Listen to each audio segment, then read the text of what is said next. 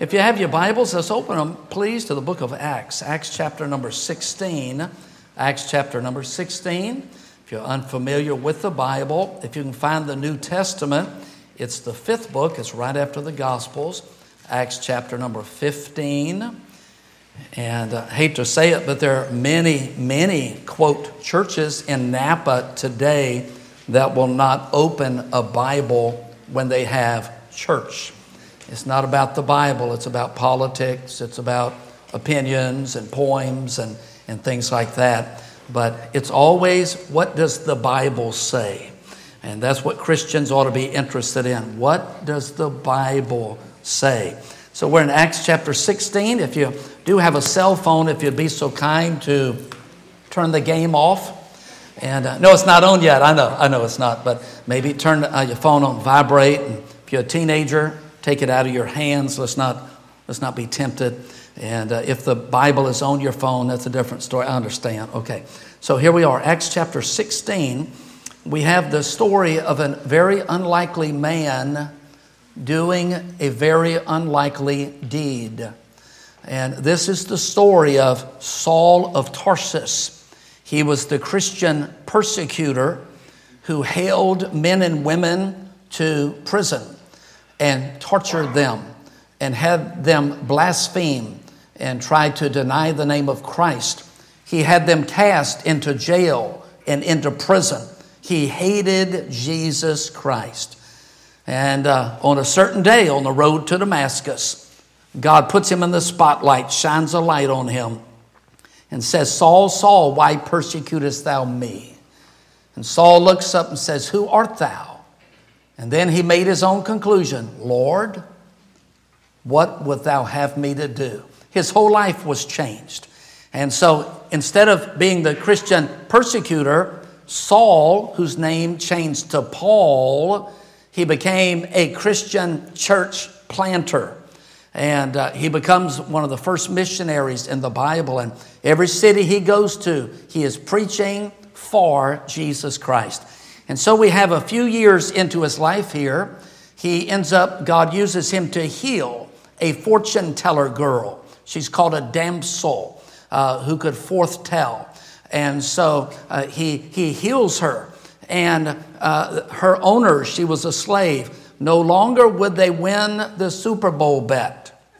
No longer would they win the lottery. They realized what they had gained was gone. And so they called Paul and his buddy Silas to the center of town and they beat them. And they said, These guys are different. They don't believe like we do. And let's take up there in the story. I'll read it. Acts 16 and looking down into verse 22. And the multitude rose up together against them, and the magistrates rent off their clothes and commanded to beat them. It was this mob of people.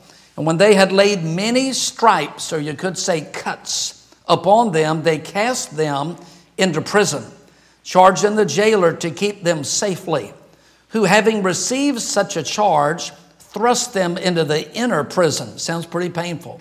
Put their feet fast in the stocks. So here they are. You ever get, uh, you ever get put down for doing right? You ever get accused of doing wrong when you were just really doing the right thing?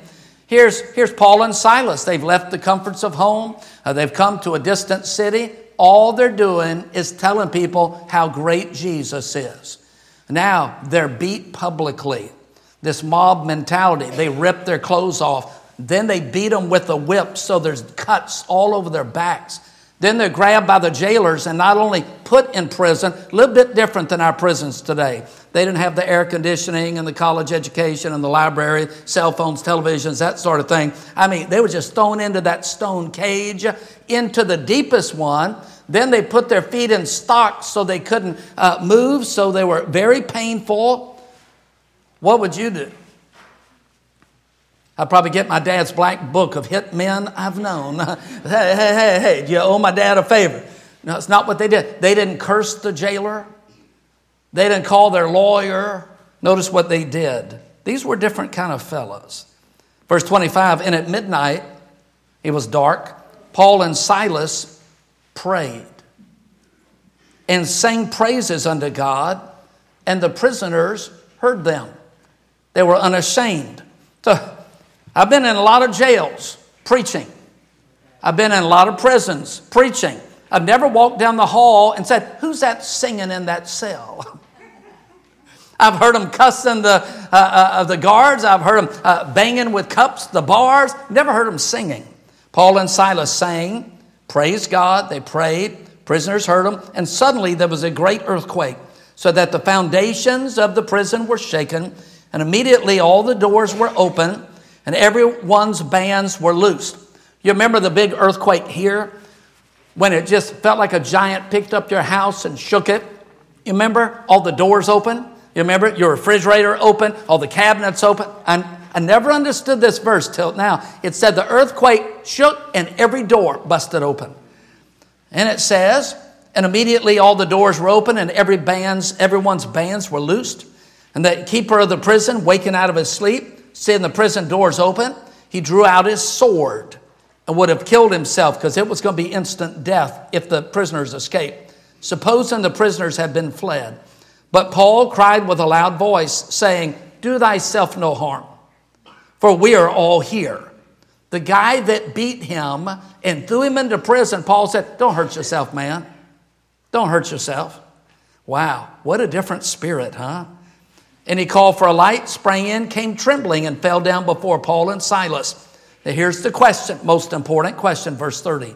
And brought them out and said, Sirs, notice the respect there. He's looking at two prisoners and he's saying, Sirs, what must I do to be saved? You'll never get a more important question than that one right there. Saved, what's that Bible verse mean? The word saved in Scripture always means saved from eternal hell in judgment in hell. Whosoever shall call on the name of the Lord shall be saved, the Bible says. So he says, What must I do to be saved? Now, where did he hear that word? Did maybe that jailer hear John the Baptist preach and talk about being saved? Did he maybe hear Jesus Christ preach before he was crucified? Did he, where did he hear that word saved?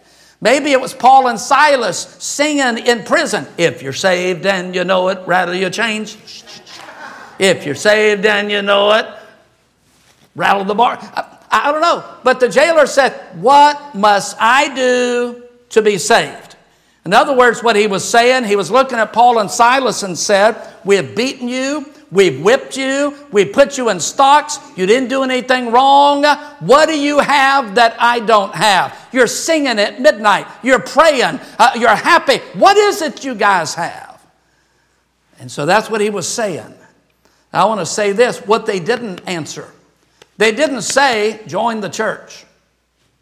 Paul and Silas didn't answer him and say, you got to get baptized. They didn't answer him and say, if you quit all your addictions and clean your act up, then you can be saved. That's not what they said. Notice the simple answer, verse 31. And they said, Believe on the Lord Jesus Christ, and thou shalt be saved, and thy house. How simple. The word believe uh, means to put all your weight on. Like right now, I'm sitting in this chair, picking up my feet, all my weight, 100 and something pounds. None of your business. 100 and something pounds. I just have heavy shoes. That's it. 100 and something pounds. I put all my weight on that chair. I trusted it could hold me. Being saved, believe means to put all your weight, all your all your trust that he's going to save you. He said he would, and he always does. He always does. Years ago, when I was doing the jail services, I only had one sermon because they would rotate the guys out of the cell. They'd be there one week, next week, whole new crop of guys. And so I just had one sermon, and this was it. I called it How to Get Out of Prison. How to Get Out of Prison. I'd, I'd stand in front of those guys because I figured that would get their attention. I said, Today, fellas, I'm speaking on how to get out of prison. And about that time, the guards there would say, Hey, hey, you know, who's this guy? Lock and load. Uh, man, it, you know, pastor's going to have our jailbreak or something.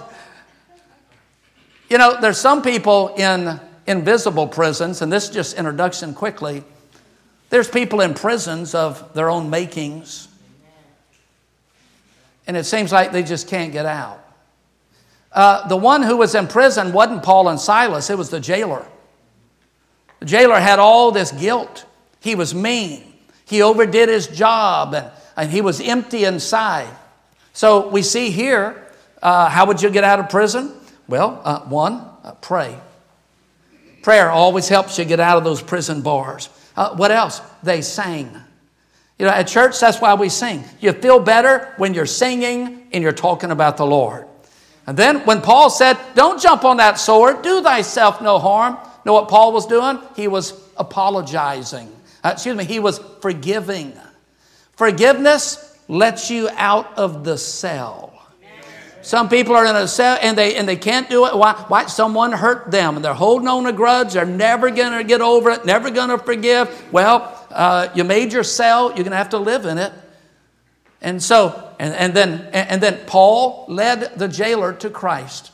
And the Bible says later on here, it says uh, that the jailer invited them to his house and he washed their stripes. He did the best he could to make right what he had done wrong. And it says, and he believed on Jesus Christ and all of his house.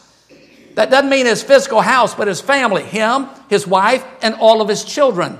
They all got saved. They accepted Jesus that night in their hearts at midnight. They all walked down to the Napa River, excuse me, the Jordan River, whatever it was there, and they were baptized at midnight.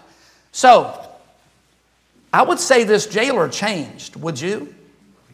Here he is. I mean, he's just invited the inmates to his house. uh, one minute, let's throw him in the bottom of the uh, prison. Next minute, would you like to come over for supper? I think my wife's cooking. It's midnight. I just, I just love the story. So here's the message What changes at salvation? The moment we get saved, what really changes? It's such a great package. Uh, we hear it all the time. So and so became a Christian and they changed. Uh, something happened to my son or daughter or mom or dad and they changed. So, what really changes when we get saved? Now, I'll say this sometimes it is a dramatic change. I mean, it's dramatic. It's like, what has happened to you? I mean, two weeks ago, here's who you were, and this week, you are not the same person. And Jesus sometimes dramatically changes quickly people's lives. I think, I think of the maniac of Gadara. He lived in the cemeteries. He cut himself for pain. He was screaming. He was naked. He had uh, been held in chains and just a wild man. And when he accepted Christ, he was sitting in his right mind and clothed. What a change. I think of uh, Paul the Apostle. We talked about him. I think of John Newton. He ran a slave ship picking up slaves from Africa.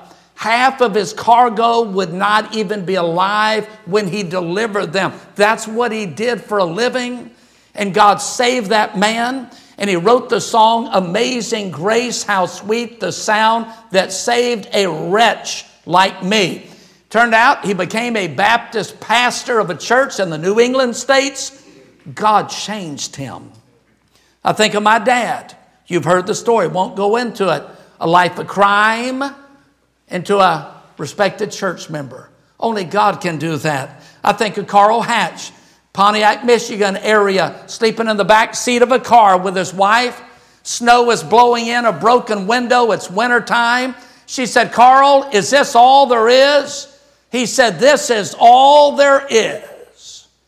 And God saved that man, turned him into one of the greatest soul winning evangelists our nation has ever seen. He's in heaven now. And we could go on and on and on. I think of Keith Gomez, the brawler, drop of a hat, he'd be in a fight with you. In fact, if you didn't even own a hat, he'd whip you.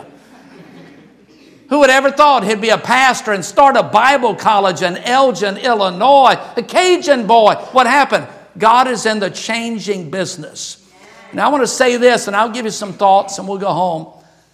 God loves you just the way you are, but refuses to leave you that way. He's in the remodeling business. He'll pay for your sins by his blood on the cross. He'll buy you, but when he opens the door, he's got all kind of plans of what he's going to change. And you don't have to change. He'll do that changing for you. And so, Just want to just describe the package just for a moment. So today on the property, if someone says, Pastor, I know I'm a sinner. I cannot save myself. I believe Jesus was God. He died in my place, shed his blood, paid for my sins, rose again.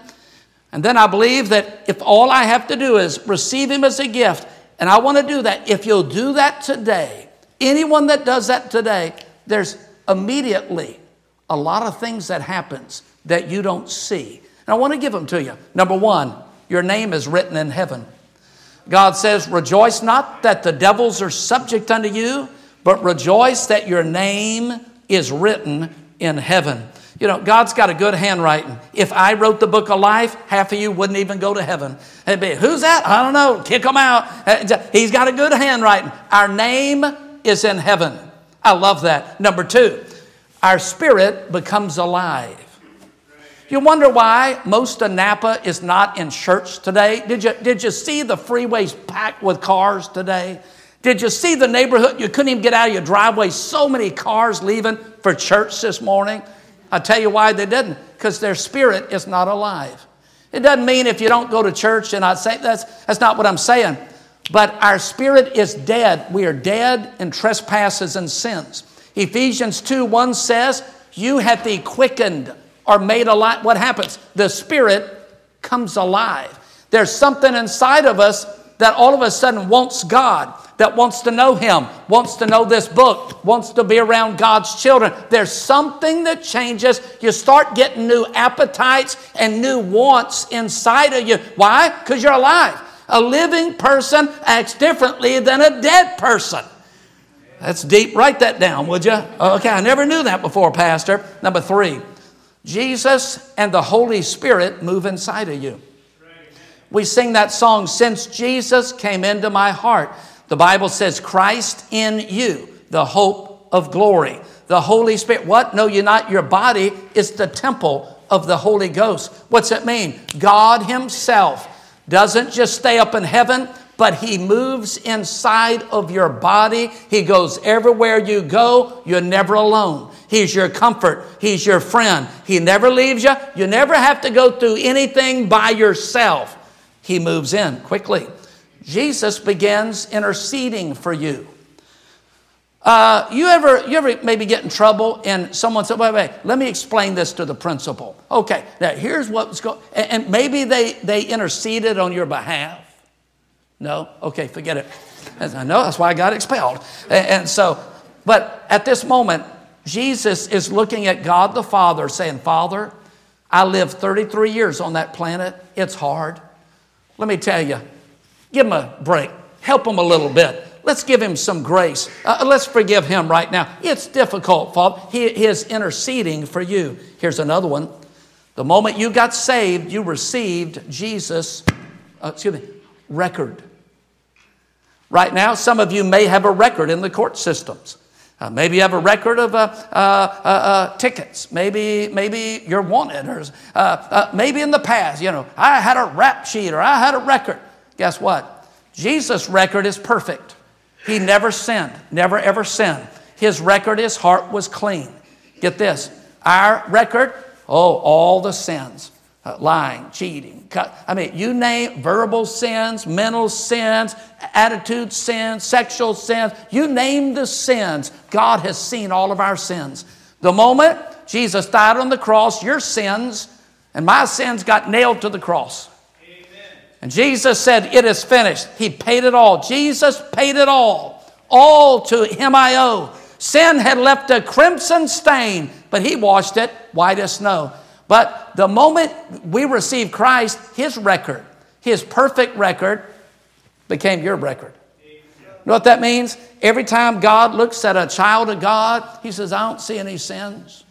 What sins are you talking about? All I see is my son's record, perfection. Look at this. It's called an imputed righteousness. Put God put his righteousness as your record. I love that. So it's not only we're forgiven, but God has forgotten all of our sins. It's out of his memory. Okay, let's keep going here. So here's the package. We got Jesus' record. Well, back up. We were on a church fishing trip. You say, well, why, Why is a church fishing trip better? Because, because when you catch the fish, they're already baptized. So it's just a special blessing. So, anyway, so we have the fish. We're going through the line in customs, all our frozen fish. We're about to make it on the plane, come back to America, and uh, I, I scan my passport. And if you've ever seen this, passport, uh, you uh, go over here in this booth. We need to talk to you. I said, Who? They said, You. They pointed at me. I said, Okay, Brother Andy Lugo's with our group. If you knew him, you'd understand this story. He said, Pastor, I'll make sure the fish get back to America. He goes through the line. They're heading to the plane. I mean, I'm in the passport thing, and they said, now, have you ever been to Monterrey, Mexico? I said, Yeah, I took a group of seniors there one time. And, well, there's a guy with your name wanted for kidnapping.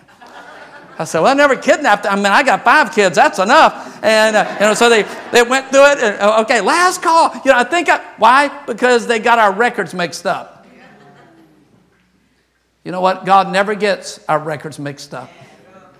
Gone, gone, gone. Our sins are gone. I love that. In the depths of the sea of God's forgetfulness, it's good enough for me. As far as the east is from the west, and they never meet. I love it. God's got a great eraser. Forgiven. Our sins are forgotten quickly here. Uh, the promise of a new body. The moment you accept Christ and get saved, God says, I'm promising you, you get a brand new, upgraded version of a body one day. The whole book of 1 Corinthians, chapter 15, deals with our new body, how powerful, how it's going to shine, how it'll be perfect, never grows old, no crow's feet, and all that kind of stuff. I don't know about you, but mine's wearing out. Got metal in my neck, metal in my knee. When I get on a plane, I have to say, I got to do the metal detector. Why? I got here, here, here. Man, I got it all over now. Falling apart when my dad was 80, uh, he, was moaning. I said, Dad, what are you moaning? He said, You wait till you're 80. Everything will hurt. You heard about that lady, God looked down and she was dying, and she goes, Oh God, I hadn't finished my life. Please, please give me some more time. He said, All right, I'll give you 10 more years. Well, she is so excited about that. She started working out at the gym, got in real nice shape. She, she, she got her teeth all fixed, did the implants, and uh, uh, dyed her hair, and uh, new makeup job, face facelift, got the, got the eyebrow and the, and, the, and the eyebrow and the wax. And I mean, she looked great. Two months later, she died. She came all the way up to heaven. She said, Lord, you said I had 10 more years. He said, Oh, was that you? So up in heaven, we're getting a new body. We're going to look good. Right now, some of you look good. Some of you, your best years are behind you. I'm just being honest. good, good was in the past. Tell us how good you look, huh? Show us the picture. But up in heaven, young again. Never have to do your hair. Never have to put the makeup on. It'll be permanent beauty every tooth in order, every uh, teeth are white.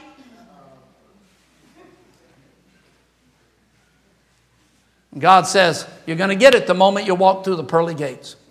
We got a bunch of our church members, you wouldn't even recognize them now. They've, they've, they've walked through the pearly gates and they're young again. And that's how we'll see them. So, what I'm trying to say is if you're old, you're not going to be old for all eternity if you die. You get a young new body quickly here. That's the first time I got some of your attention in a long time. Turn your hearing aids off, go back to sleep. Quickly, no hell. Luke 16, the most horrible chapter in the Bible describing all the details of hell. The moment you got saved, God says, hey, no hell for you. John 3:16 shall have everlasting life. Well, Pastor, what if you mess up after you, not if, when? What if you mess up and sin after you get saved? It's no, uh, uh, you will mess up. You will sin. You will not be perfect. He says it's for keeps. You didn't do anything to earn it. You don't do anything to keep it. You can't lose it. Well, what about? No, no, it, it, it doesn't matter. It's not a license to sin. You'll want to sin less. You will not be sinless. We must hasten. People on the internet are saying, hurry up, wrap it up. Quickly. The rapture is your hope. The Bible says one day a trumpet will sound. This is only for the people that are saved. The dead bodies in Christ, our loved ones who've been buried, they'll rise, join their new body in heaven. Then we which are alive and remain. If you're alive at the rapture, you skip the casket, you skip the cemetery, you skip death, you just go straight up. That's what I want. I don't want to die. I want to be alive during the rapture. And I believe I will be. Do you read the newspaper? Do you look at the news? You think Jesus is going to come in 500 more years? Looks like it's pretty soon, doesn't it? I don't know how soon, I can't set the date, but the promise for the child of God, the moment you got saved, God says, I promise you're going up at the rapture. Here's another one a home in heaven. I've got a mansion just over the hilltop. Some of you don't own a house here in Napa. Maybe you'll never own a house in California, but the moment you got saved, you became a homeowner. a homeowner. And you'll get to see it one day. Not only that, but the fruit of the Spirit is now a possibility. The moment a person gets saved, the Holy Spirit says, I'll have all this fruit grow in you if you'll yield to me love, joy, peace, gentleness, self control, all these things. I'll let it grow and be who you are if you'll let it. An unsaved person can't have that. Only a saved person, and it comes naturally through the Holy Spirit of God. This too, we must hasten. God starts hearing your prayers. He said, well, Pastor, I thought he answered, uh, he heard everybody's prayer. He can't hear it, but he's not obligated to answer it. You mothers know what I'm talking about. If there's a park, your kids are outside playing, and you hear one of them scream, you know it's your kid. You're going to run to your kid. You're not running to everybody else's kid first. And so the moment you got saved, God up in heaven says, Hey, I'll start hearing your prayers now. The first prayer he promises to answer is the prayer of salvation. But then he starts hearing our prayers quickly. Romans 8 28 becomes yours. And we know that all things work together for good to them that love God, to them who were the called according to his purpose. God says, I'll make that your promise now. Everything you go through will work together for your good. After you're saved, God says, That's my promise for you. Here's another one, and I love this. The moment you got saved, you got adopted into God's family, born into his family and adopted at the same time. I was at my dad's funeral six years ago, and I'd heard through the grapevine through my brother, he said, I believe we have a half sister. I said, Do what? I think dad was unfaithful to mom. I believe we have a half sister. And so he started communicating with her and sent me a picture. I said, Looks just like you and me. Because she is uh, from our dad. So the first time I met her was at my dad's funeral, never seen her. Walked over to her, hugged her, kissed her on the cheek. I said, You must be Tammy, my half sister. She said, I believe I am. So I had a sister I'd never met. You know, there's a lot of brothers and sisters around the world that we've not met yet, but they're a part of our family. And we're going to spend eternity with those people. Some of you that didn't have large families, maybe you were adopted, maybe uh, you were abandoned and, and didn't have really much family. You couldn't say, I've got a family to go home to for holidays. You will one day. The biggest family in the world, God's family. Uh, you may know, and, and I could sing the song, but I'm not. What else? The Bible becomes alive. You ever hear someone say, I just can't understand this Bible? Too many these and thou, these and thou. These. Uh, look, look at You know, if you read the newspaper like you read the Bible, no wonder you don't understand the Bible. You don't just do this and then do this. Try that with a love letter. I've always threw up. What? It's a love letter. God loves you. He says, now it makes sense. You won't understand every verse, every word, but there's enough of it. If you read it, you'll say, This is for me. This is for me. God's helping me. This will help me. The book becomes yours. We must hasten. The will of God comes into play.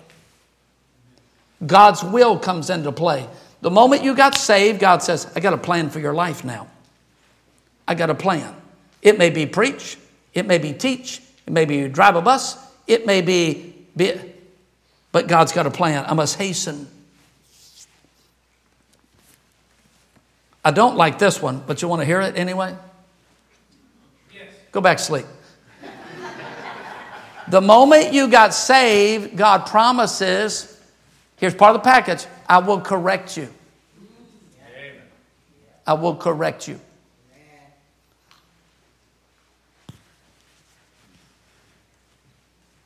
It's called chastening in the Bible. How come? Because God wants you to be happy, wants you to be successful. He says, the moment you get saved, I promise as a father, I'm going to correct you if you need it. I'll give you the last two. We're out of here.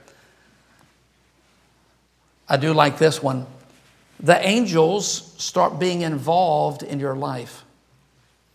We would call them guardian angels. You ever have a time in your life you probably should have died or been killed, and you said, It's, it's a miracle I'm still alive? Anybody had a time like that? And you kind of wonder, how did that happen? I don't know if I've told this. I, I was working late hours in college, four lane highway. I'm going across the bridge. I fell asleep. Way into the night, heading, heading back to the college. I fell asleep. My car swerved into the oncoming traffic. And then I heard, bah! You know, I heard a horn. I looked up, car coming straight for me, a swerve. That was probably some angels on duty moving that car. I don't know why I didn't get hit head on. It moved my car. I never got hit. I'm sure the Lord is very busy keeping some of us out of trouble and keeping us safe. And that all happens the moment you get saved, the angels begin being active in your life. And then I'll close with this. Watch is on, means nothing, but here it is. The moment you get saved, a heavenly host of witnesses start seeing your life. That's in Hebrews 12 1. What's that mean? The moment you get saved and you're a child of God, the people in heaven that know you start watching. See, we watch television, we watch sports, they watch people. Who do you have watching you right now? Some of you have children. I got parents. We got church members. We've got brothers, sisters, uncles, aunts, friends. What are they doing? They're watching. That's one of them texting right now. He must be at a rock concert up in heaven or something. I don't, I don't know where he is. Just want to say today, folks, if you're not saved, get in on it. It's a package. It's the greatest package in the world. And the jailer said, What must I do to be saved? And Paul said, Believe on the Lord Jesus Christ And Thou shalt be saved, not only you, but your whole family, your whole house. And that's the goal of life. God loves you very, very much. You'll never know how much He's planning for you to get up there.